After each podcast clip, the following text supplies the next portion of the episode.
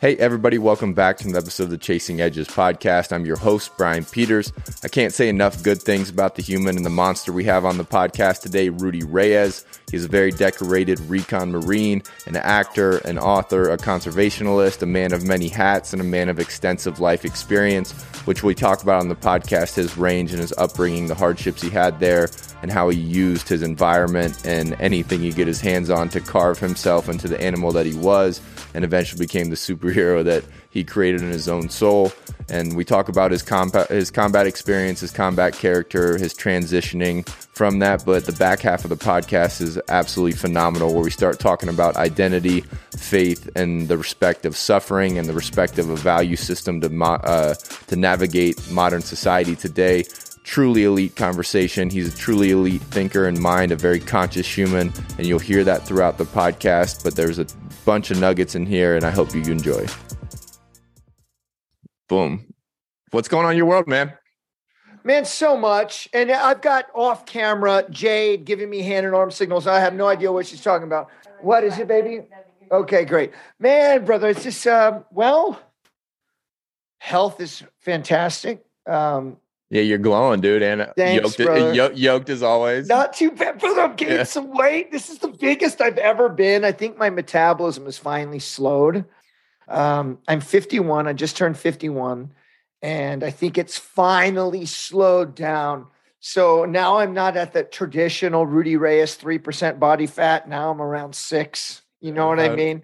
I mean, there, there's arguments all over the place with that. I, I, was reading some research the other day on the fact that, like, really, I mean, I guess you're right at the threshold of it where um, our metabolism doesn't really slow like we slow. We stop moving, and so I agree with you. That's what it is. The level yeah. of activity, Brian. You just freaking nailed it. I was wondering why um, why I've gained some weight, um, and and then I reflect about when I was, uh, for most of my life, I've been between 165 pounds and 175 pounds, occasionally getting up to 180. I was doing so much running and swimming. I was doing so much, um, so much physical work, just getting information from point A to point B in the field uh, on a timeline. So brother, my legs, glutes, core working all the time, running around. And then, of course, competing, competing in sport, competing in uh, endurance work, competing in fighting, and then competing in combat. The level of output was just so immense. No wonder I stayed at 170 pounds, 175 pounds. Um, and now I've got a touch back to it because now that I'm doing SAS, who Dares Wins, and now the American version, Special Forces World's Toughest Test, I'm in the field running the uh, selection. So, brother, it's it's 20 hour days, leading from the front, showing no pain, making it all look effortless. Bomb freaking uh, 300 foot rappels through waterfalls, helo casting from helicopters. I am the red man, so I stay in the center and I fight to, you know, if it was up to me to the death. Yeah. Each recruit one after another. Brother, I come out of that uh, process lean again, slender again. And uh, so I finally figured it out. You're exactly right. It's not that metabolism slows down, our activity slows down. And, um, and that's what it's interesting. Uh, the name of your pod, uh, the name of your, your program and uh, and I'm thinking about my edge. I'm thinking about that, and well, well that's like that, that's where Go we ahead. always we, that's where we always start the podcast, and we're just kind of ripping and rolling, anyways. Yeah, but, yeah, um, yeah. but yeah, like I mean, where like where in your world right now are you chasing edges? Like where are you learning and growing? Like what like yes, what excites you? Yeah. What's so interesting, what is most engaging and frightening, and uh, honest is that this new edge of mine, is, the new edge for me is facing the the coming future not being the most elite athlete. Mm. And whoa, like not being the best athlete, not being the best fighter, um, not being um, not being the best warfighter because the wear and tear that it that it took to be that um, hero in that space for a set amount of time, that wear and tear is now showing up. And um, and B, do you remember when we did? I think we did a, a, summer strong, one of the early ones, one of the first ones I went to, and uh, and we always have a competition, and I was like a monster. Yeah, uh, even though I, was I was kind of undersized compared to the rest of the power athletes like yourselves, but I was a monster. I was in the running, and I think I was forty two, right?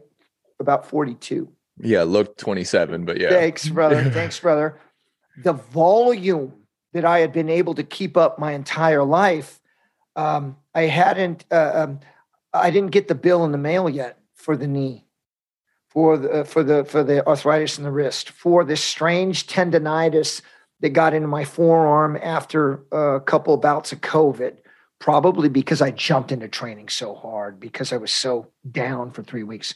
So so now, brother, uh, it's it's it's a very interesting space knowing that I'm handing off the the baton to the younger generation uh, warrior athlete scholars, and now I uh, I almost feel in a good way. I feel like an old man in a good way, meaning how am I developing and creating a, a place and a space and a network for the next generation?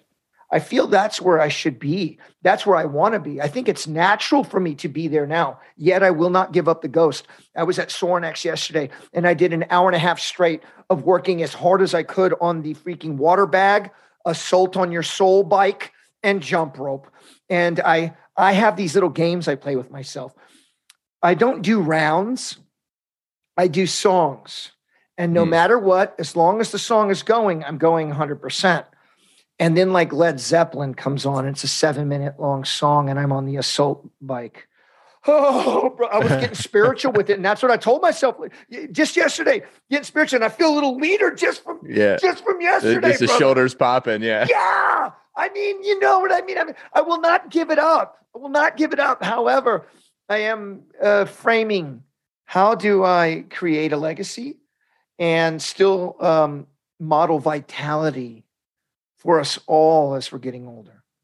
It's a, it's a really interesting place that I'm at. You know what yeah, I'm saying? Yeah, but uh, I think you're also like this really special vessel to do so because one, you've sustained like like I just had Matt Wenning on the podcast, like legendary powerlifter. And yeah. so, but he like he kind of has this recipe for how like obviously you want to find like the right person, the smart person doing it, but you also want to mm-hmm. find somebody to model after that has stayed at this elite level performance for a very long time. And like I did the same thing in the NFL where okay, like these guys that are 8, 10, 12, 14 years in the league, those aren't accidents. Like they've figured out some type of recipe to You're exactly right, brother. Have the have this level of elite performance for a long period of time. And you and you exactly right. uh in, in essence done it for 30 years almost yeah. in, in that yeah. realm. And it's and uh, uh, I'm I'm just I'm, I'm glad you're talking training. I'm glad well, you're talking training because that's one thing I can really speak upon. Well, that's what I like. I'm hyped to talk to you for the simple sense because, like, one, like you one you're you're a freak show and like by, by, by by by freak show i mean like you have you have this incredible foundation of discipline work ethic and everything that shows up. And like I like people like the book the body keeps the score but I like the literal sense like the body keeps the score. Like I don't need to know anything about you but at 51 years old I can look at you and say that guy knows how to work. He has discipline. And you can't go to those dark places in training for that long period of time and not have a like a spiritual understanding of yourself your the understanding of your dark place and how to like consistently beat that inner bitch talking like telling you to be soft again. And so all this stuff shows up and yeah you got the bill for that in essence like over time but also you've solved this problem for 30 years and now that's led to this level of wisdom that i think gives you the perfect platform now to again share back with the younger generation. And obviously like i do think like your mindset's elite too and we'll, we'll get into the whole spectrum of you because now, you know what? You're exactly right on eh, I got um, I've got the on the the uh, ledger on the ledger of life. I've got some information. And you're exactly right. I just had my first knee surgery.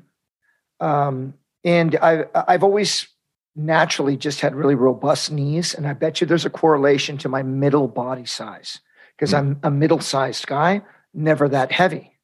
So there must be a correlation to um, the, the wear and tear um, because I was lighter and I could be explosive, meaning exploding into the ground with the feet. And then add on 10 years of carrying 110, 150, and on, uh, and this is documented on some combat operations, I carried 220 pounds on my back. Yeah.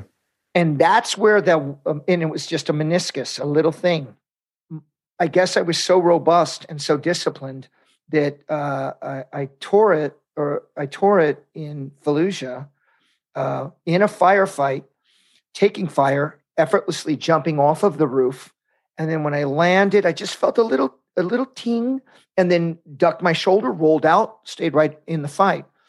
And I, I, I, was carrying a slick load, which means battle load. It's only like 70 pounds. Now throw on 70 pounds, dog. You're like, yeah, yeah. And I used to think I was, I felt like, I felt like a ballerina yeah. with just my combat load, right? And it didn't flare up till three years ago. Hmm. Like, I mean, uh, uh, so you're right. Actually, it's that's a proof of concept that um, the modalities of training and the approach to training, um, and the first element, of course, is discipline. Something about what I've been doing is working, and uh, I don't have a slew of doctors. I don't, I, you, you, know what I'm. Uh, I, I, don't have massage therapists and things like this. How have I, in a very um, ancient Spartan way, but with a mind of uh, uh pursuing quantum physics, been able to keep this going.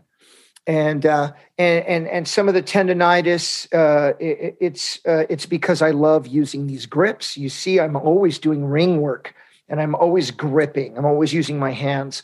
Um, probably, um, eh, eh, you know, from some injuries, I'd cut off my finger and had it reattached. This this pinky, and that's why it that's why it doesn't bend. So I've made uh, adaptations. I've got this like certain um, muscle right here in the in the elbow and forearm due to just using this first digit. However, over an immensity of life, these discrepancies show up. But I, uh, you brought up a great concept. They, they're just information on my ledger. What am I going to do with that information? So I've changed. I've changed up some of my training, brother. Um, uh, man, if I, I, I thought about what I was going to give the secret about what I do every other day, which is the mainstay of my workout.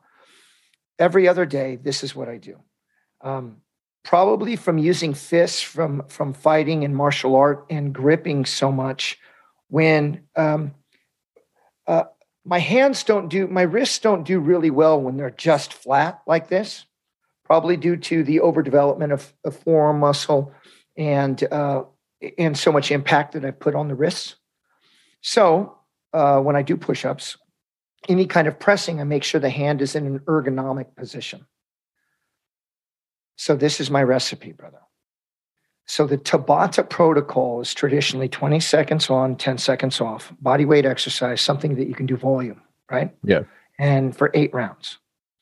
Just in case maybe Tabata was taking it easy. I add 30 seconds on, 10 seconds off. So, first of all, I do 30 seconds on, 10 seconds off, eight rounds. And it starts with I put dumbbells on the deck because when I put my hands on the weight part of these hexagon rubber cheap dumbbells, my hands are relaxed. Yeah. Eight rounds of Hindu push ups with rad music. Eight rounds. And around six or seven, I'm getting really fatigued, but now really, really coming up high at the final push. Somebody asked me what I do for triceps. I never do tricep work except this quantum big stuff. Also, when you shift your hips back and your feet are splayed, uh, you are stretching hams and glutes uh, at the rear of the exercise and extending spine. Now, as you're dipping down, you're getting spinal flexion. And at the final push up, uh, I'm getting some release in the hip flexors and the psoas. And by doing that continuously in this circle, it's opening up the body and I'm getting some great chest, shoulder, tricep development. Then I um, I resist the urge to collapse and I stand and start walking, listening to my music. And then I set up for my next Tabata, which is a push up knee tuck, mm. eight rounds. Now, chest, shoulders, upper body is pre fatigued. So I'm util- utilizing a lot of abdominal, uh, abdominal work to support this movement. But then I think, no, I want to keep pushing with that chest. Now I get quantum with that. After that, I listen to music. I walk around a little bit more. The next Tabata is straight up push ups. Now, I used to believe if you did push ups from your knees, um, then you've quit. I found myself doing Tabata on my push ups, fatigued, and now um, core and balance is breaking a little bit. And I'm taking some rest at the top, at the top, but trying to grind out a few more. It's always by uh, round two or three because the first round I do 30. Wham, wham, wham, wham. Second round, I'm doing 15. Third round, I'm getting five. So I dropped to my knees. This only started about a year ago and then kept the volume up. Holy smokes, I was feeling new things happening. And then the next round, I'm able to get up to full position for uh, push up position, uh, so on and so forth. So now I've done three Tabatas. Now the last one is mountain climber. All of this is pre fatigued. I'm having to stabilize and I'm getting spiritual now because legs are getting blown out. And I put socks on. So I'm not jumping with it, I'm sliding and thinking about my relationship of pushing on the deck with the toe the entire time. Almost like I'm pushing the world away from my with my legs, with my toes. After those four are done, I'm in it's 25, 30 minutes. I am freaking whoa and then I'll get into some strength. And that will be a pull up, a ring, muscle up, a um, dumbbell, uh, clean, strict squat uh, thruster. Now my workout's about 45 minutes long. I'm, I'm really blasted. And then I'll do a little bit of tools, uh, shadow boxing, and I, and I have a great uh, standalone heavy bag now that I just got and work tools that gets me so there, you know, gets me there. Sometimes I only train every other day. Other times, the next day, I will just do volume work like sprint work at 70%, warm up to 70, start at 40, start with skip drills first, warm up from 40 to 70, and then do intervals, and then cut back my recovery time between those intervals. And then when I go to the Disneyland of Strength, when I go to Sorinex HQ, it's got everything for me. So I utilize um, uh, the AstroTurf. I utilize um, the uppercut bag. I utilize the uh, Salt on Your Soul bike. I utilize that rusty, creaky ass freaking Versa climber outside in the back. Yeah.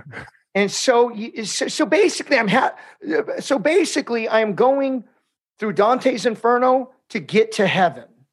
Yeah. And that's my approach, brother. And that, and I guess it's working. Well, it's beautiful. well, well, but, well, but it, it's beautiful. And like, so, I mean, like there's so many ways we like can approach that. One, just the, Uh, the intuitive nature of your training is awesome. Like, like the movement pattern of the first Tabata, like keeping again, yes. you get, you go back through like spine mobility, you're keeping the front of the body open on top of developing all this hypertrophy strength. So like, it's very efficient way to train and you're and we're talking body weight stuff. We're again, yeah, we're t- mostly and, body weight these days, brother. Yeah, and like that's and I think people sleep on that, particularly like again as what you can say age time become a factor, or people just find excuses that oh I don't have the gym equipment, whatever it ends up being. Because again, like there's not a lot of people, and I hate, and I'm not going to keep saying your age because like I think age is kind of trash, and that is just another excuse um, because you've been able to do it for so long and you've prioritized it and like you have again a million other things on your plate but you've obviously made this a priority. And not only again it's not even like an attendance equals achievement thing like you're going there to slay the beast. Like yes. you're going there to tackle that demon and like uh so i guess um because the the, the training awesome. Um but the consistency over a lifetime i think obviously shows up in this category because it's a habit and it's also a habit that you've like whether I think you know it in general, but it's a very adaptable habit, like the movement patterns, but also everywhere in the world, I use the same thing. Brother, yeah. I can. I, I'm in. A, I'm in a hotel in Taiwan. I am in the jungle of Vietnam. I am in the desert of Jordan. Um, no matter where I'm at, there is no. Man, it's so interesting. So every time I drive by someplace or walk by a place and it's a hand railing that's at a 90 degrees, you know, for 35 years, I have used those as my dip station. Yeah. So when I was a kid and, and, uh, right after I got out of the boys' home, you know, there was there was no, I, I didn't have any equipment. I had nothing. I had, um, I had what was around me. I learned to find things in the environment to carve, carve and create myself.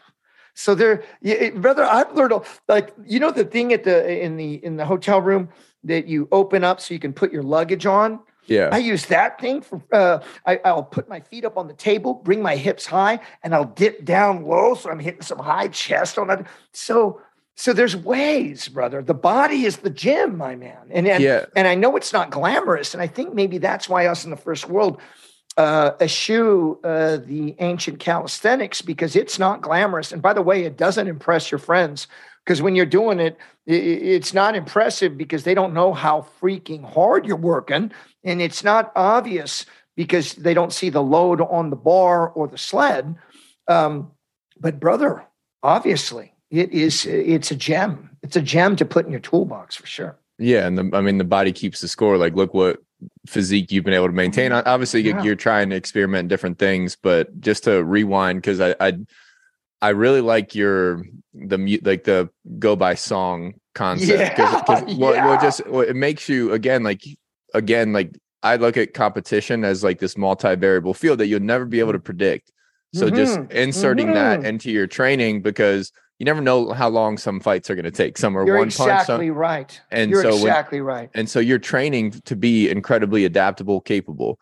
And so, but you're at the whim of the next song on the shuffle. Yes. And I like that. So I'm, I'm, I'm and so, but it's, but it's, it's glorious. I think it's a really cool thing because we get so rigid and, oh, I got to follow my sheet.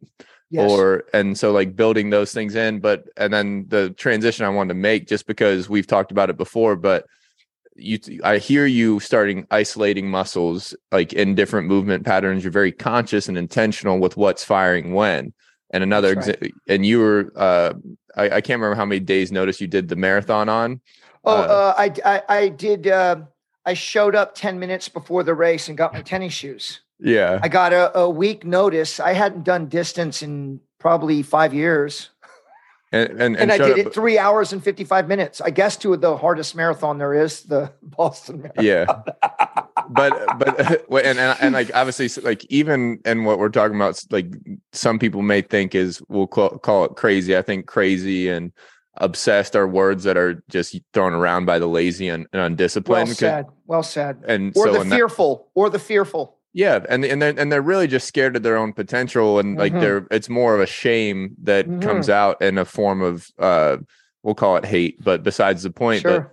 But um, but like those are my favorite humans because they're the extremists, they're the people that are chasing edges in their life. They want to know what their potential is, they want enough That's experience, right. or they want to share and give back enough of what they've That's learned. Right and like that's another edge or like they want to learn how to love deeper in a relationship like that's, that's another right. edge like that's like life is this curiosity for a deeper more meaningful experience in my world so it's just absolutely like, brother you're nailing it brother that's that's it i'm uh, i mean we are uh, still even in our skill set and our ability and we're always i mean you know you and i are, are always the strongest most powerful dude in the room unless we're at fucking Summer Strong. Yeah.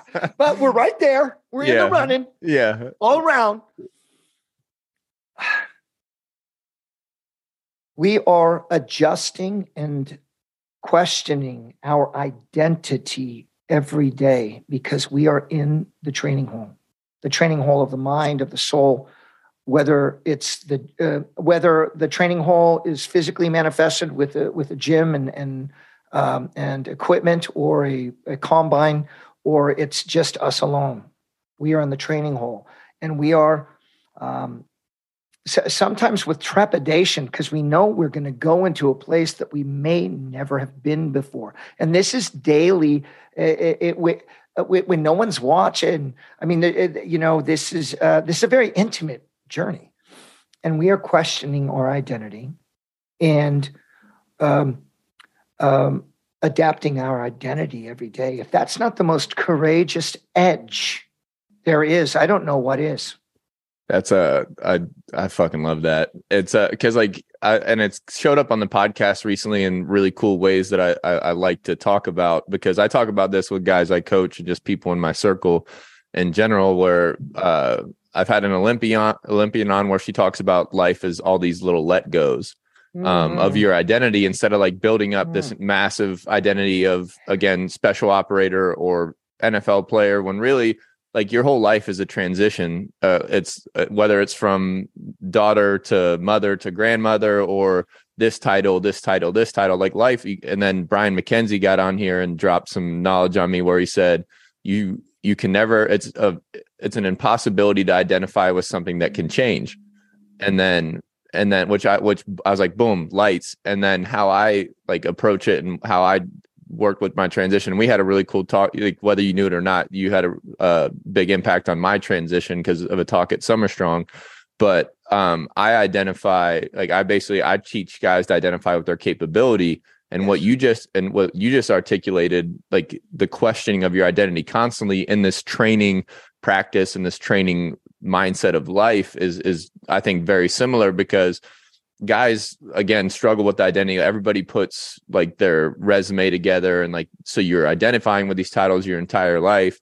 And then uh, one of my other favorite approaches to it is Anthony de Mello where it's like like you you don't like i don't um like i don't you don't go to the restaurant to uh eat the menu. Like you go to experience yeah. the human and so I can tell you, Brian Peters, performance coach, NFL player, Northwestern grad, whatever. Like that's the menu. That's not me. My well my mine's my capability and my experience, and what you're talking about in the world of capability for adaptation and to go and compete and battle a world that is the world of the unknown because you don't know what's coming on. There's so many variables and different humans and perspectives that the only way I can defend my soul is to be incredibly capable in the violence world and the peace world and everywhere in between so that again my training reflects my capability which is my identity not the not the i'm rudy reyes like get locked into the marine corps like sure. all, or not the, the, resume not the menu yeah, yeah. Uh, those are very static definition definitions of a quantum experience um, I'm with you, brother. I, and I'm on that freaking edge right now. It is, I've never been in this place. Um, brother, I've got some financial stability. I've been with the same woman for almost five years, and it's incredible. I have a dog. I have two cats. The love of my life is this little female cat named Pants, and uh, and and I have work, uh, some big work ahead that's affecting millions of people. Um, I've never been in a place in which I care so much about the limited number of days I have left on the planet. Mm. I think when I was, even when, when we first met, and you know, you've got to know quite a few of us operator brothers. And if you remember us you know five seven years ago um, we were still very uh, um, as a whole unafraid of death. Um, possibly even possibly even angry at the possibility. So we were uh, pushing ourselves physically uh, mentally spiritually and then oftentimes in the negative way uh, to basically uh, to, to give the middle finger to our mortality, which also means a little bit of a middle finger to our responsibility. Mm-hmm. And I think that's from the extremities that we've been in and uh, the moral, physical, spiritual, psycho, psycho, emotional extremities. Um, doing hard, hard stuff and then having to compartmentalize any emotional attachment to it. And uh, after a while, um, with your left and right lateral limits, it'd be like when you're playing football, brother, and and and and it's a mile between each sideline. You know, um, and then when somebody tells you uh, to go forward, you're like, well, what forward do you want? I mean, it's a mile that way and a mile that way. I can go any forward I want now. And it can create a pathos and it can create uh, pain. Um, I was there for some time.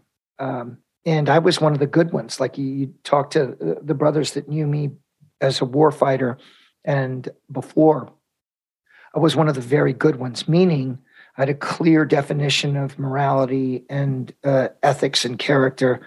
Um, you know, when I took prisoners, um, immediately when I when I could see, uh, imagine, you know, you're seeing a, another fellow human being uh, that you've just just destroyed his freaking comrades and may have wounded him.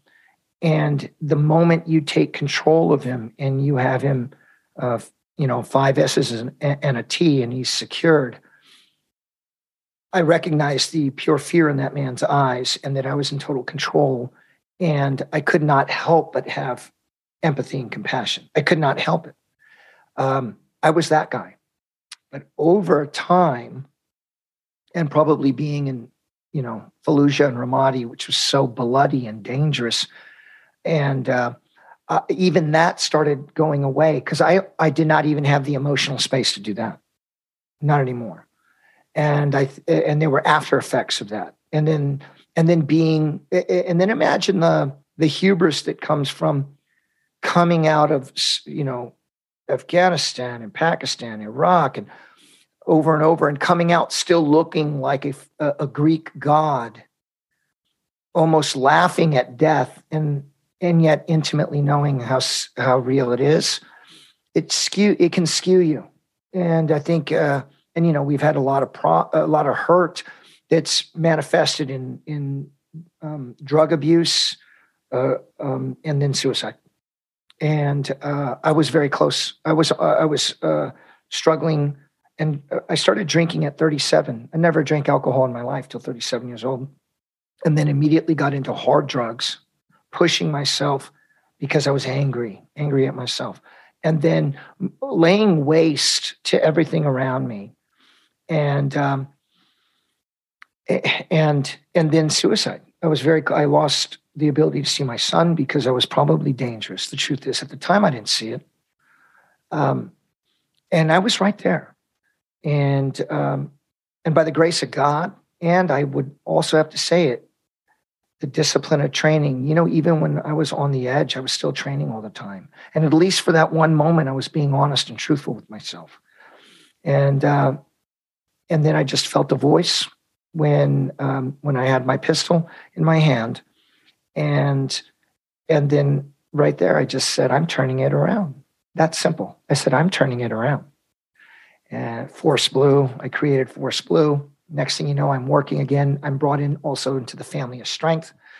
Uh, it, interesting the parallels because I thought that it was just us uh, warfighters. I found all our NFL and powerlifter and all Olympian sports people were all going through the same thing because they've been at that edge and they push boundaries that most people can't relate to. And we found ourselves together. And then I met my woman, and then um, the culmination of the discipline and the work. I had done a project in the UK. Uh, it was called Once Upon a Time in Iraq. It was a documentary, and uh, and I worked on it for over three years and forgot about it. Like we do our training. I mean, in some ways we can remember every single freaking rep and every freaking day, and other times it just floats by because it's just who we are. Uh, it uh, won the Oscar in the UK, and then the SAS called me two years ago, and brother, since then, um, rocket ship, rocket ship, and and um, and so I, I really believe that I'm I am here and that God has graced me through everything to, to be of testimony, to be of testimony, um, and, and, to shine a light for all of us. And, uh, and that means first shining a light for me. and that's that pushing the edge and and addressing identity on a daily basis. It's been absolutely wonderful. I've never been better in my life.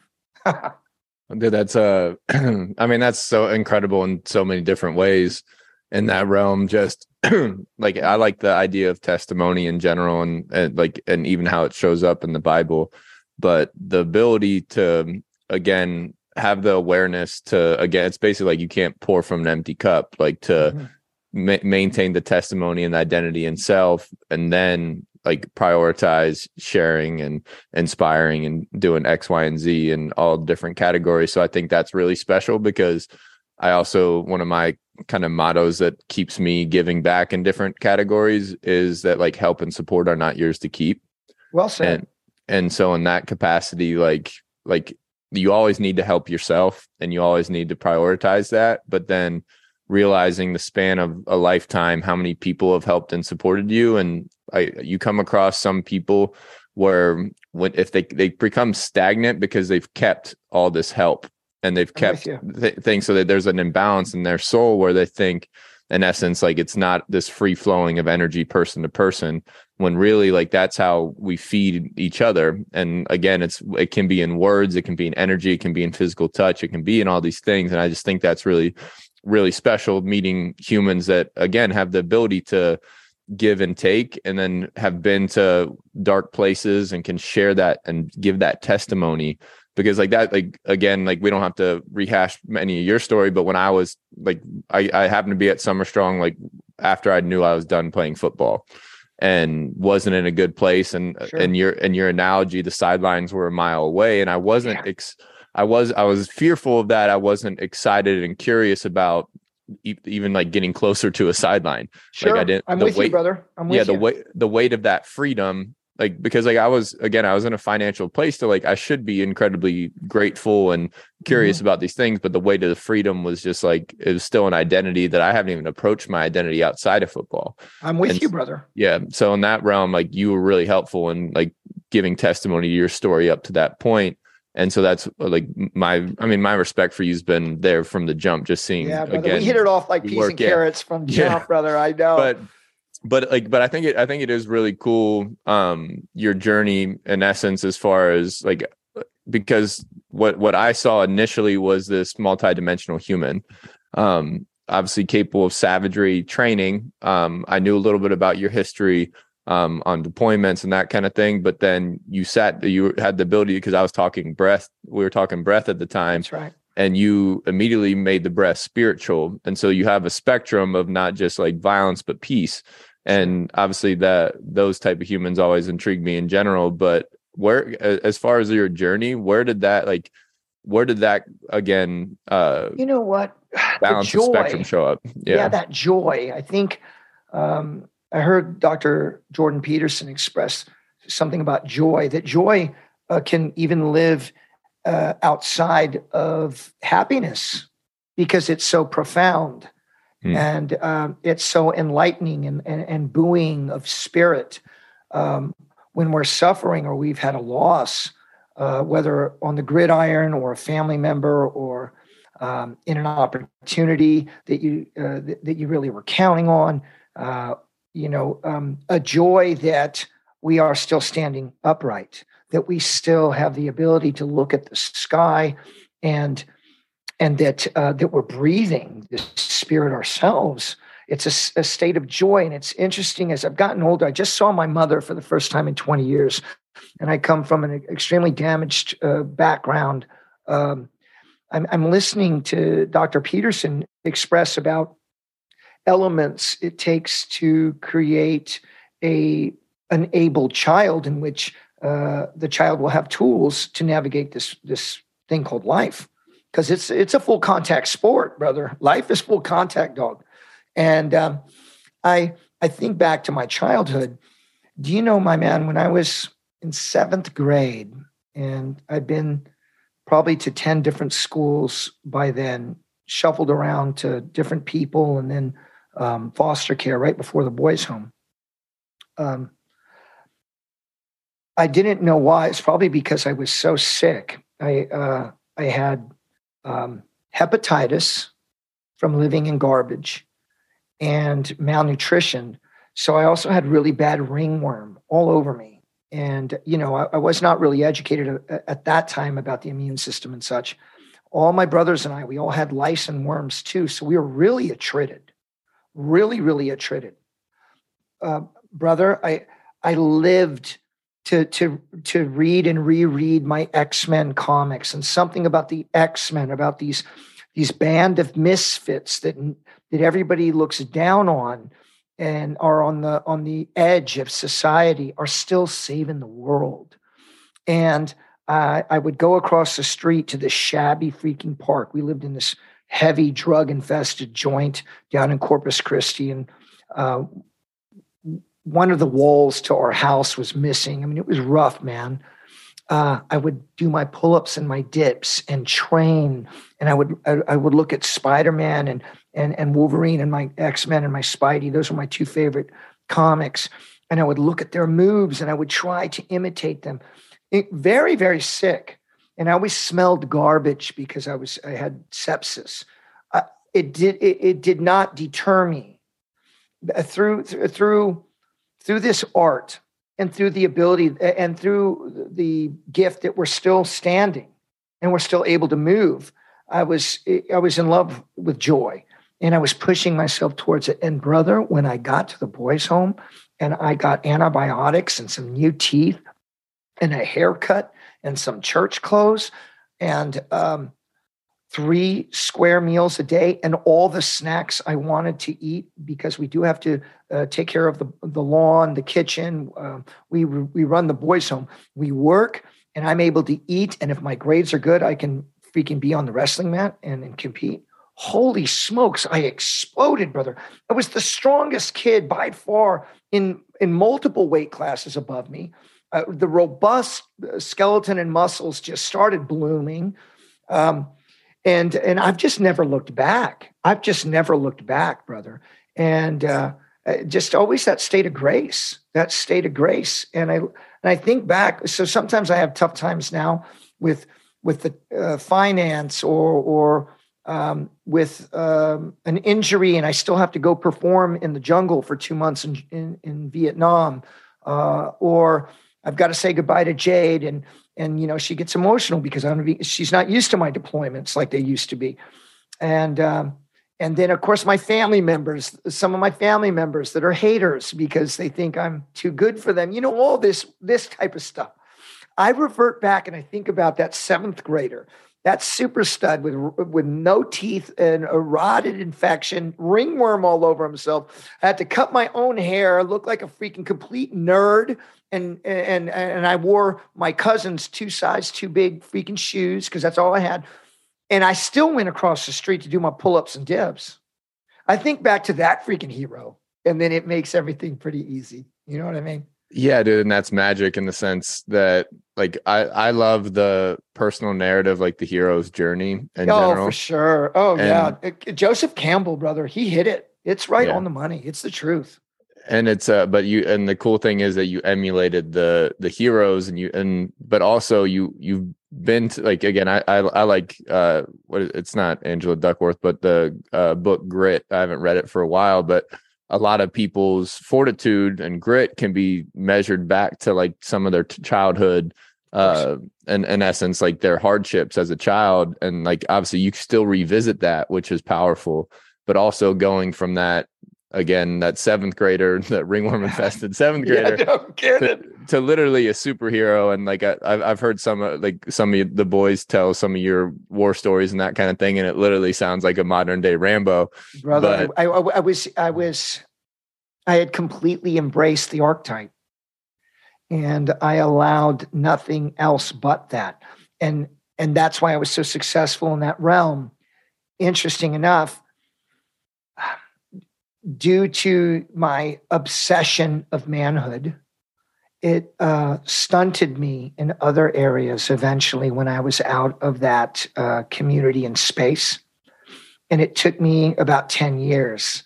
Um, and that may be a testament to why focused training and focused um, ambition is so important in our youth uh, and why mentors are equally as important. Because one day when you're off the gridiron, one day when I no longer am carrying a rifle for work, um, we're going to need the mentorship slash maturity to uh, now pick up the things that we've left to the side for some time. And I think that's, I think that is the, uh, the most healthy progression for men. I can only speak for men because I'm a man. Uh, we, to be fully actualized, we must have that decades long investment and direction in one thing. And sure, some other parts of us may not be integrated, but uh, with excellence, you will a- attract the the old King Leonidases, the old mentors that have been there through the same journey, and help you pick up those things to be uh, well rounded as we move into our middle age and older age. Yeah, and that's and the cool underlying theme there, even through your roller coaster of a life, is this this discipline of training, and it, that's and, first and foremost, brother and I and I think that like I think that does get lost because like like I I don't want to attack the whole system, but like participation in sports is down, things like that. When really like I think the weight room is one of the best teachers on the planet. I, I think then obviously like I think fatigue is like what what makes some of the like like obviously what's the saying? Fatigue fatigue makes cowards of, of us all. Of us all. That's men, right. men in good condition have more courage to spare and and that well and said. that, in that category like we like we need more courageous men at this time and i think like i i, I don't think i truly believe that training is something that every human should adopt to know their own potential but also to understand that like i can face fatigue like i'm saying mental spiritual emotional yes. and physical fatigue yes. and still push forward with these value systems that have been instilled since Leonidas. Like old Absolutely. problems, old problems have old solutions. Like like the Socrates was complaining about how bad kids are these days, same as we are. yeah. And so like it, this is not a new problem, but it no. still it still deserves the same amount of courageous respect and courageous mentorship for our youth to keep again keep the boat going in the right direction. That's right, brother. You know, I'm uh, new in the faith.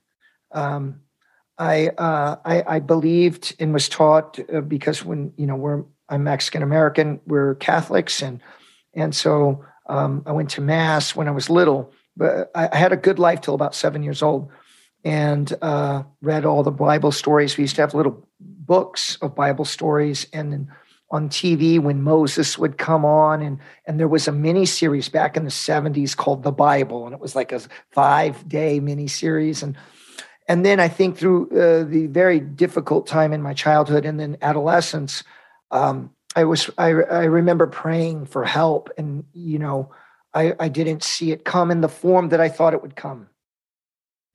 So I started just counting on myself, and I got heavy into Zen Buddhism and Zen Buddhism, uh, Zen Buddhism is an incredible practice. Um, the thing that's slightly different about Buddha and Zen Buddhism and Christianity is, I believe, because the Zen Buddhism came out of uh, India and then really flourished in China and then Japan and, and, and other places in the Far East. Um, they had such an extreme caste system that no matter what your intelligence or your uh, talents and capabilities are, you can only go so far. So they really focused on breaking down limitations of value systems so that you can break down value system of what is good and bad i believe possibly from my own experience so that people that are stuck forever in poverty can somehow alleviate the pain of being poor and being slaves. Okay. And it's incredibly valuable, this tool, this Zen Buddhism. And, and I absolutely adore the Dalai Lama and my Shaolin monks. Also, Shaolin Kung Fu is what really got me into it because they're fighting monks. They're fighting monks. They fight, they fight to defend. Uh, it was a beautiful mixture of putting pain aside from my impoverished upbringing and um, and the fear I had of this modern new world. Like, look, I have a nice suburban house now and stuff like this. I, I never had any experience with that. So I, it was fearful to me. I had no idea even how to dream of something like this kind of stability. Um, and therefore, I, I just chose uh, I chose to not uh, even think about it because I didn't even know how to approach the journey on that. Um, the, and then in Christianity, what's interesting, so many of the precepts are the same. But the quantum leap from G- that Jesus Christ comes and says, I will stand for what is right, and this is what is right, and this is what, and, and I will not stand for what is wrong. And I am sacrificing myself. Actually, it's the greatest thing that I can do for you. And it's something that cannot be denied. So please, brother, accept these values because you know it to be true, because I'm willing to die in the worst way for you. It puts a line in the sand, it puts a flag on the beach and in this wild ass world, we must have a clear cut value system. And those left and right lateral limits, your freaking sidelines need to be clearly defined if you want to go forward. And forward is the only way. This this has been a quantum leap for me. Uh, two years, uh, Jade's uh, been in the faith, so she's been talking to me since we've been together. And at first, it was too hard uh, also, maybe the idea of me praying for help was too much for me because I was afraid of being let, de- let down. It's interesting. I look back now, I realize that uh, God and Jesus has, has, has guided me and protected me and saved me every day. The bullets going by my head, the RPGs flying this way, everything, everything was a miracle. Everything is a miracle that, uh, that I'm here. And uh, and now I embrace the faith um, because there is no gray area. The only gray area is in me, and that is what I must work out. And and I, and I think that's incredibly profound. And I, I like uh, when it when it gets into the faith talk. I think Dr. Peterson does a phenomenal job. He does. Uh, he's directing intelligent. Traffic. Yeah. yeah, I'm a bit of an intellect, brother. Even though I have no college and such, I'm a bit of an intellect, and so he was the he really was the person that was able to articulate to me. And i started framing things a little differently. And now i can't help but see the faith in everything and in everyone. I can't help but see it. It's there. And one of the coolest and, and you articulated it really well with understanding the flag on the beach concept and understanding the boundaries and the gray area is in essence like you're, you're not going to get what you don't aim at and in that realm like if you don't have a value system with clear cut boundaries or even we'll take this even to goals like if yes. you don't really yes. truly aim at a goal of being a great person of being yes. like somebody of faith being this disciplined human then you don't if you don't have a goal and you don't aim at something this gray area it gets really easy because now you don't know if you're winning or losing you're succeeding or failing and it's really easy to just drift through the world and get by and do all these things when really when you have rigid boundaries and a rigid not a rigid faith but an understanding of your own faith and value system now you can again move towards the goal and the goal is obviously personal growth and also um righteousness to be christ righteousness and personal don't forget personal power. Yeah and and that's where personal power. I know a lot of people uh, in this very it seems in our first world now in the uk and the usa now uh, almost a socialist communist. And not in the definition when i used to think communism means everybody cares for each other and takes care of each other. No um, the, the human experience is not uh, is not designed in this way. When we look around the grass itself fights the weeds to get to the sun. Every animal in nature must predate or run from predators. It is always a struggle to have children in the natural world. Um, this um, it is apparent that we must struggle and we will uh, how about this? We will struggle.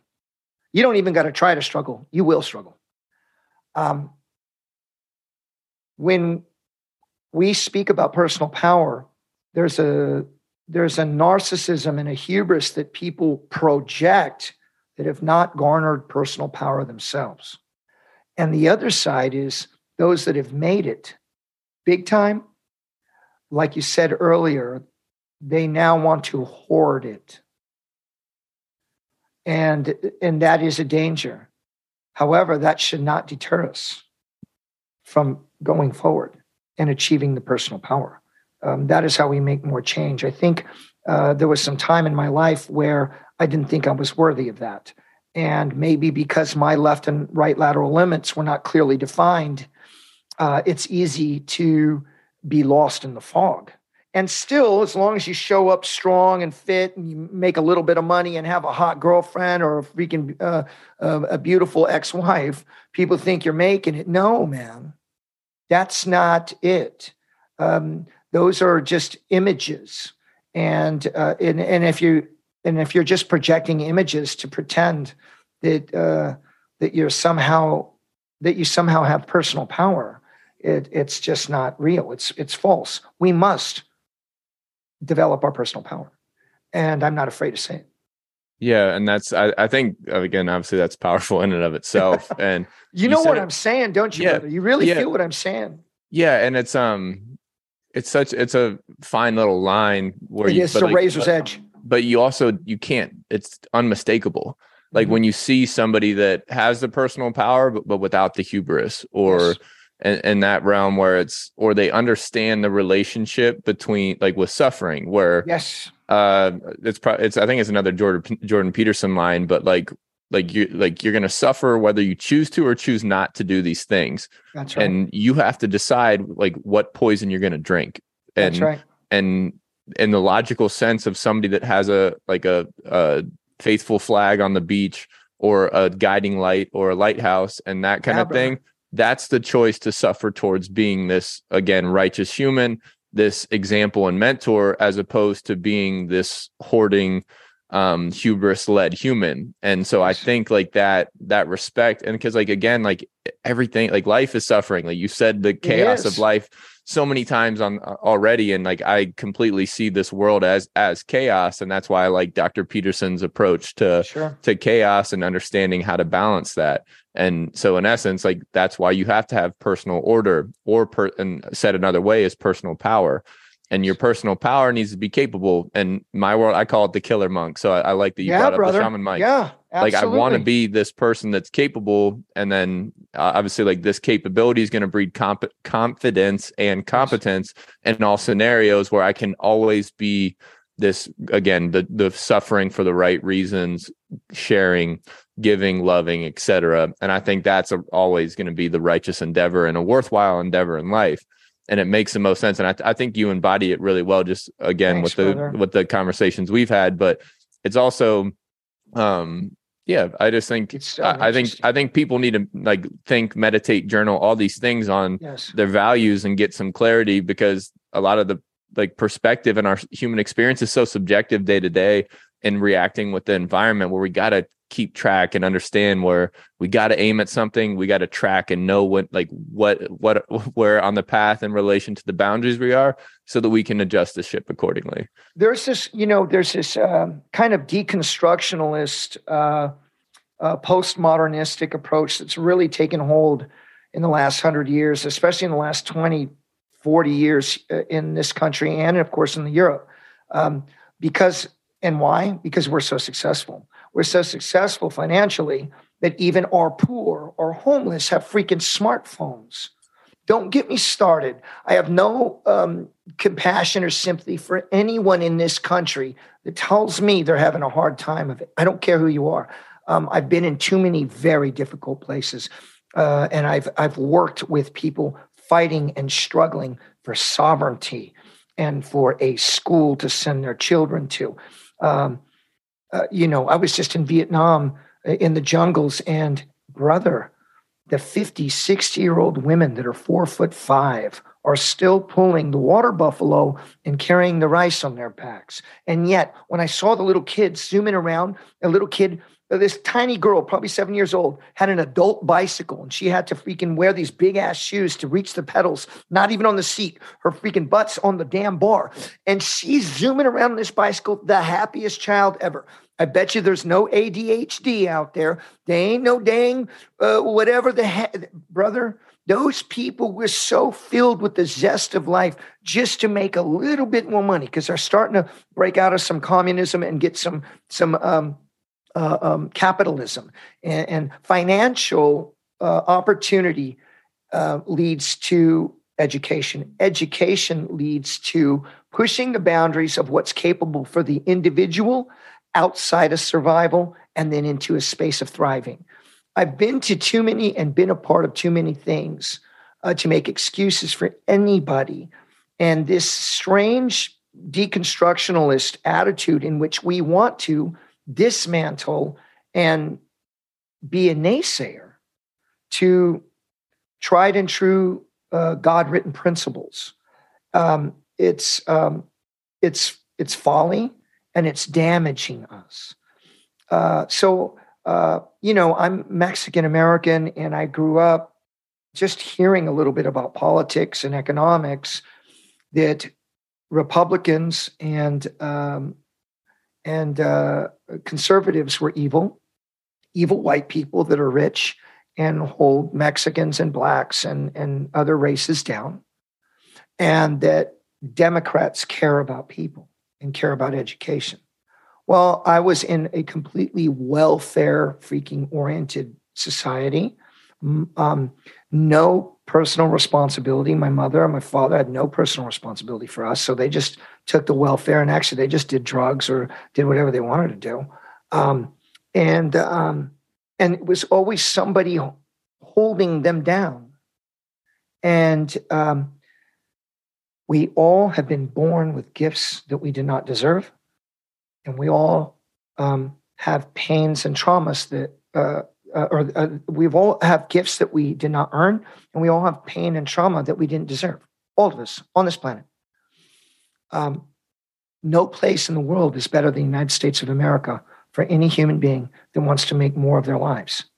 And uh, and I just feel compelled to speak about this because I'm seeing so much victimization and this this this uh, idea that my personal identity and my emotions which by the way changed in and out all the time are are what is most important um,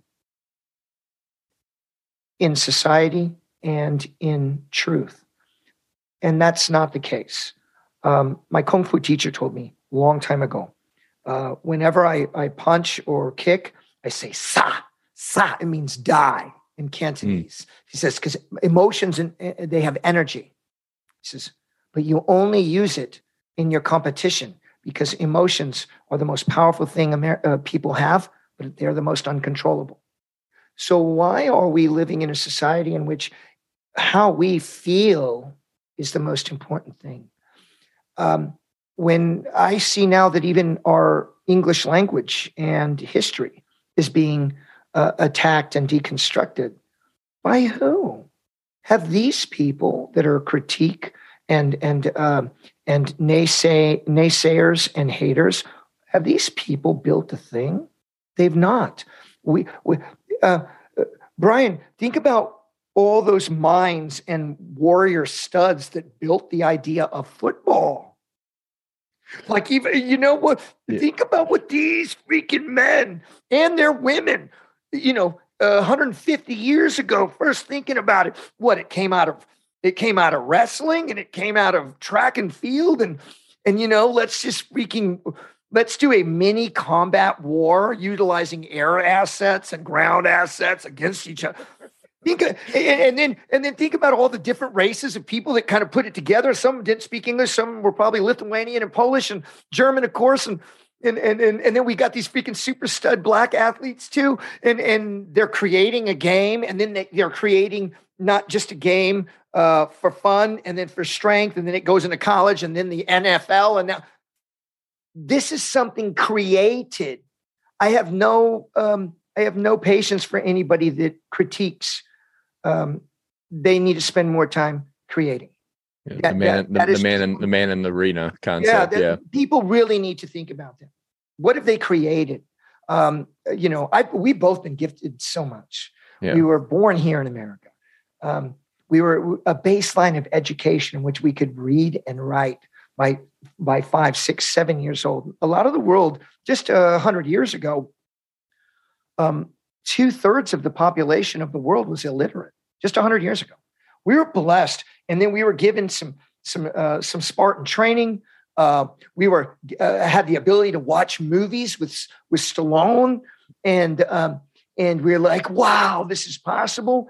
Um, we had the ability to uh, to work and make enough money to get um, get our cool new freaking cleats for our training. Um, we had the we have the environment in which we get to do winter strong and summer strong together. This is incredibly uh, incredible things that have been uh, built. Pops, when we see Pops, think about him welding in his garage a better freaking strength cage. And now, 45 years later, where we're all at, these are things built. And before people criticize, and uh, whether it's on the social justice thing or all of that, um, they need to first look inside and ask themselves, what have I built? And I, and I, the, I mean, you said that so beautifully, um, because I believe the same thing. And just, I, I, I, I try and storytell. Or I use quotes as my like yeah. logic, logic landmarks for people. And like, because I see hypocrites when I see people that are tearing things down and not building things up. And That's so right. I, I look at it from the sense that there's two ways to have the tallest building in town. You can build yours taller, or you can tear everybody else's down. Well said. Be a builder. Yes. And then, and then now you start talking but now you start talking about um, the mindset of uh, victimization, yes. and I see that as self pity when yes.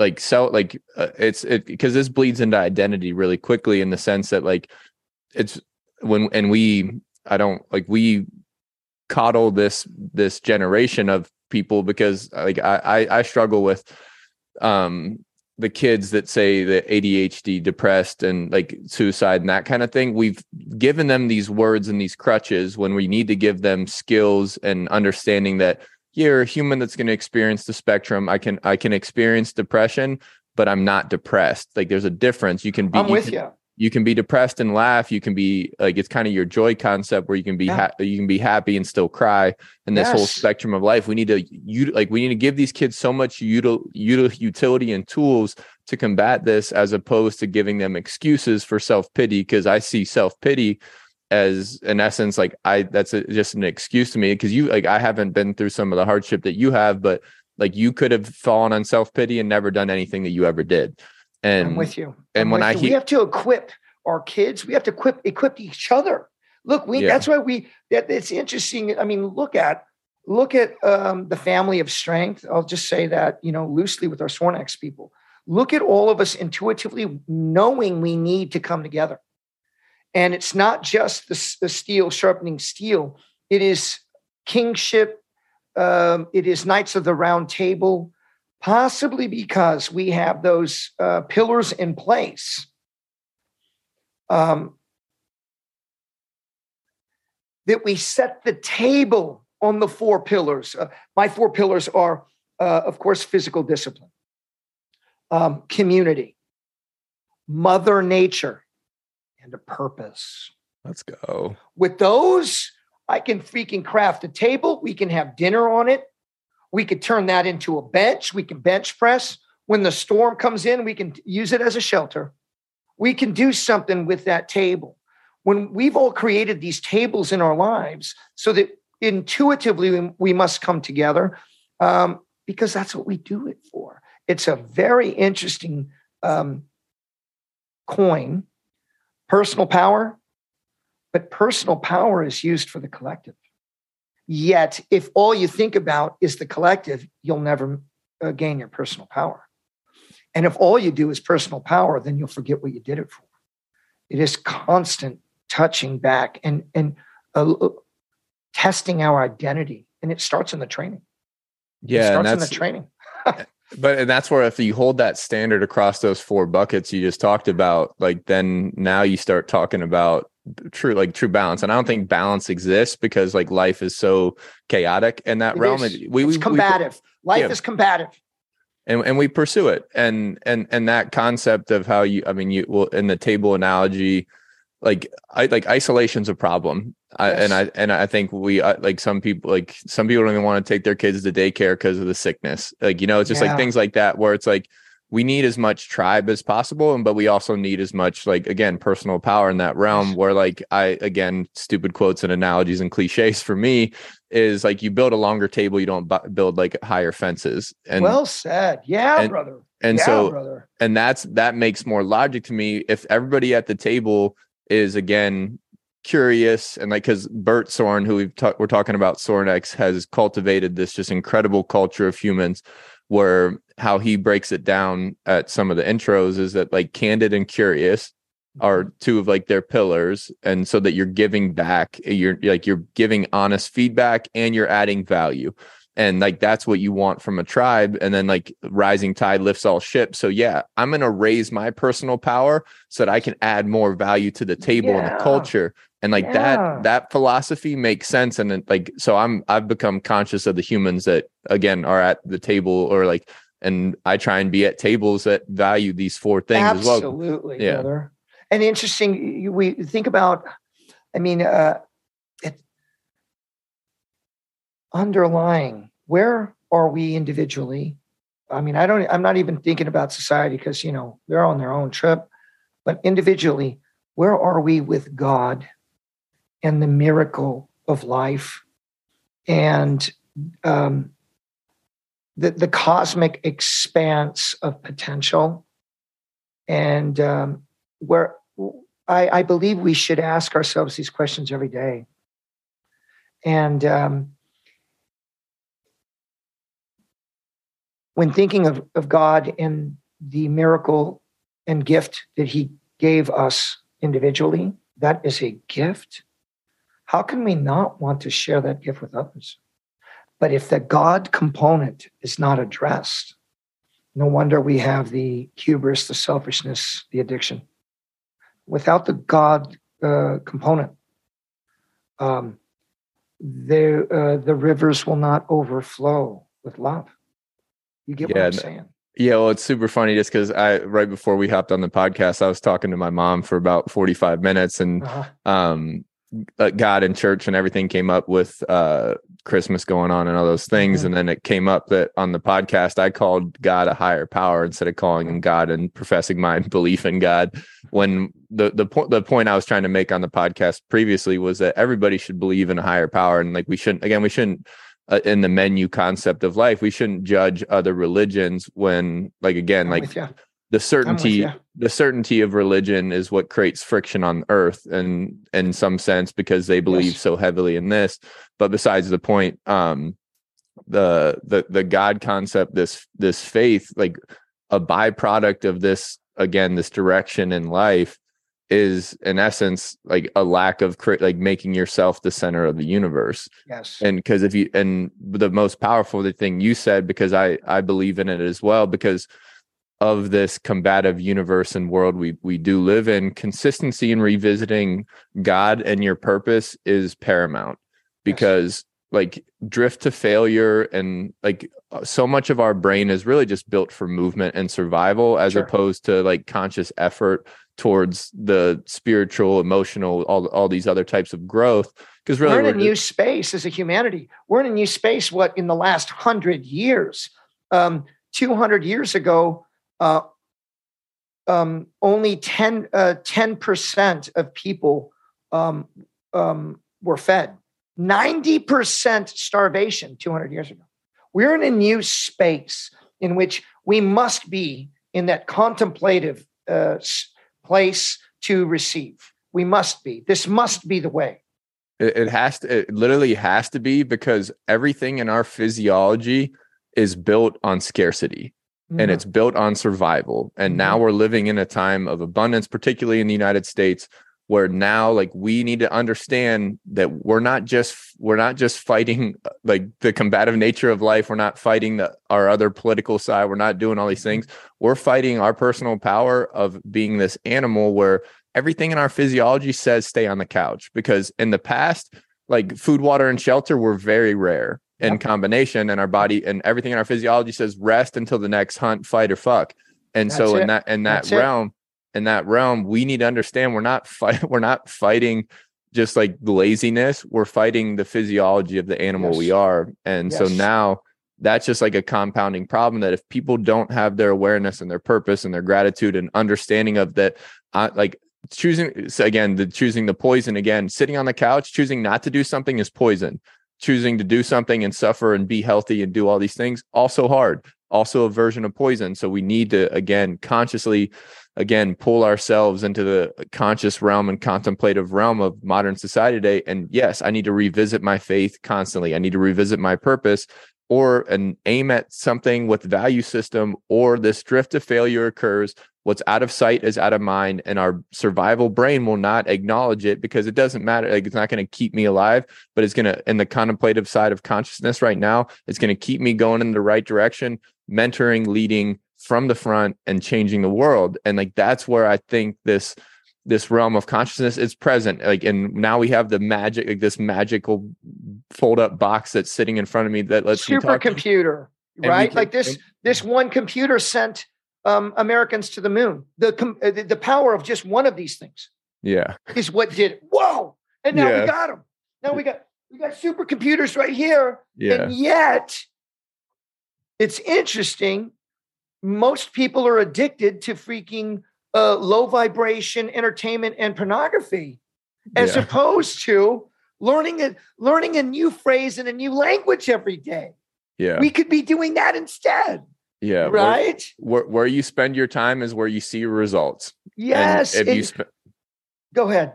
No, I just like I I pump this on the podcast all the time. Like are is and and I I combat myself every day when I choose to turn on Netflix or things like that. But like is what you're doing mindful or mindless? Is it well ser- is it serving your again this growth purpose filled righteous person that's growing and chasing edges or are you again drifting to failure and slop and i'm and totally like, with you brother and and you know and, i'm in entertainment by the way and yeah. i love films and i love stories and and i'm crazy for it michael mann is my favorite director of all time and and heat 2 is now in pre-production for for a, a, a series, and I'm trying to get on it.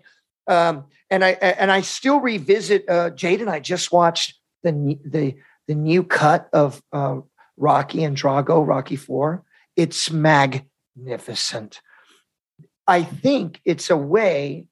Will we all need to touch back to our Bible stories and our hero's journey? Yeah, and and that is a way that is spiritually uh, empowering, but to tune out, like you said, into comfort and algorithms that um, that are just making a few people tons of money. Yeah, it's and that's not the right way. It's and that's uh, yeah. Go ahead. No, no. Oh, that's where it's not the right way, and I don't want you to lose that thought either. But like that's one area where I have a lot of respect for you. Now, I was going to touch on it earlier. Is again this consciousness this like again this mindful approach and i like i was trying to get at it earlier with the marathon when because you described running the marathon with no training to me the you i which again was savage but you, you consciously were firing like the right muscles every muscles. foot. every footfall. Yeah. Every footfall. And around mile 20 as soon as hips were out of position because i'm always uh, uh, leaning forward pose style method from decades of experience and triathlon and everything. When the fatigue, I allowed the fatigue to shift those hips back a millimeter. Um, a cramp happened in the the calf. So now now uh, I overcommitted a bit, and then the adductors cramp. I in milliseconds bringing myself right into position, and no matter what the fatigue said, I was going to use my will to stay in proper position and on the balls of the feet the whole time. And I was conscious of every foot and every uh, breath. And oh, and then I also started notice when I was doing a bit more arm swing, right around mile 20, because it was cold, it was wet, started to rain. My bicep started to cramp. Bicep, right? I'm like, okay, right here, be in the slipstream. And in a way, maybe that's an analogy for living a, a, a purpose driven, not surface driven life, uh, being in God's grace. Um, he will let you know it, it, through through um, emotional or psychological cramping. Yeah. You're out of the zone. And you mentioned earlier about God and your mom and, and higher power. It's interesting, brother, um, because I fought so uh, heavy against Muslims and I saw such horrible things done uh, to humanity through religious extremism, specifically the Muslim religion. I had a real freaking hard time with it after war. However, I was just shooting a new, I have a new television show coming out on History Channel called Military Mysteries. Right after Vietnam, I went right to New York to shoot another 10 days um, um, because that's what a man does. A man uh, provides and builds personal power. And that's why I took the job. Um, Jade said, honey, you're going to be exhausted. Um, you should come home. I said, honey, this is the, this is the opportunity. And of course I'm taking it. I'm taking it. So uh, New York is a, um, is a cesspool, brother. Um, Jade and I went outside the hotel, really nice hotel, $900 a night, right? As we walk outside, some women are coming out of the um, subway, and they're they look affluent. Well, we're in a part of Brooklyn that's very affluent. They're obese. Um, one of their boobs is kind of hanging out. They're talking as filthy as men sailors, and they had no absolute no respect for themselves. And they're American. And and then I walk around the corner and I take Jay to the bodega that we go to to get our food cooked and stuff. It's spotlessly clean. We have a Mexican and a Salvadoran that are the chefs behind it will cook any kind of delicious chow you want 24 hours a day. Egg white omelets, freaking uh, a turkey Reuben sandwiches, you freaking name it, brother. And the men that run it, two brothers, um, um, Yemeni Italians, came here on a green card, working for their uncle for two other stores, scrapped their money together. They both have, are married, one's expecting a child. And they are running that thing 24 hours a day. I became so close to these Muslims. They were, they were the most respectful and most God feeling and God fearing Americans I met in all of New York City. You see what I mean? It, it helped, it helped heal some of that pain I had and it helped, it helped me open up. And it must have been for a reason. Really amazing. Re- matter of fact, Jade and I talk about going. Uh, so I work in New York now too. We want to go back to the same hotel just so we can be close to the bodega because we want to see our family there. They took care of us for 10 days straight. Just amazing. So it, we must plant a flag in, a, in the sand. We must uh, attack the hill and look for that single focal point. And we'll find when we get there that there's some others that are doing the same, and they may have a different language or a different or what they call God is a different name, or they have a, a, a different nationality or um, uh, or a different color. But we're of the round table together. You get what I mean? It's pretty. Yeah, yeah that's beautiful, and that's uh, I, I've already been taking up too much of your time, so we can we can wrap it up there just because. well, it's just uh, just there's so many little examples in that story. One like these again, people like just because you have nothing doesn't mean you can't be something. Like you can be you you can be something from anywhere. And these guys did it, but you also walk by people that chose the opposite and they chose to be sloppy. They chose yeah. to they chose to be unconscious and un, and mindless. And so just knowing that freedom again that freedom's heavy and sufferings on both ends of that spectrum but it also then like your whole story with the muslim religion is beautiful so i just think that's like a really cool summarization of like our entire conversation then just la- last quick question um, best advice you've ever gotten or best advice you can give take it personal hmm Go, go, go, go a little deeper. I want to well, it, you know, in this weird world, you know, whether it, uh, especially in business, huh? Hey, don't take it personal. It's just business. It's bullshit. Hmm. Take it personal. Take your limitations and your fears personal so that you can smash through them. Take your failures and your frailties personal so you can address them. Hmm. Um, take the opportunity every time you're in a room or on a team or with family. Take it personal because you're giving them, um, you should give them everything you got in the best way possible because tomorrow's not guaranteed. Take it personal. You're an absolute stud, dude. Thank you so much. Thank you, brother. I love you. V, I'll, love we'll you too, hang and talk to you soon, brother. Yeah, guaranteed. You're the man. Thanks, brother. I can't wait to share this. This has been a real good one. Hey, everybody, thank you so much for tuning into the podcast. Hopefully, you're getting some value or at least some entertainment and juice out of it. If you are enjoying the podcast, please don't hesitate to subscribe on YouTube, Apple Podcast, Spotify, everything you can find. All the support and interaction is greatly appreciated. Thank you for all the support and have a day.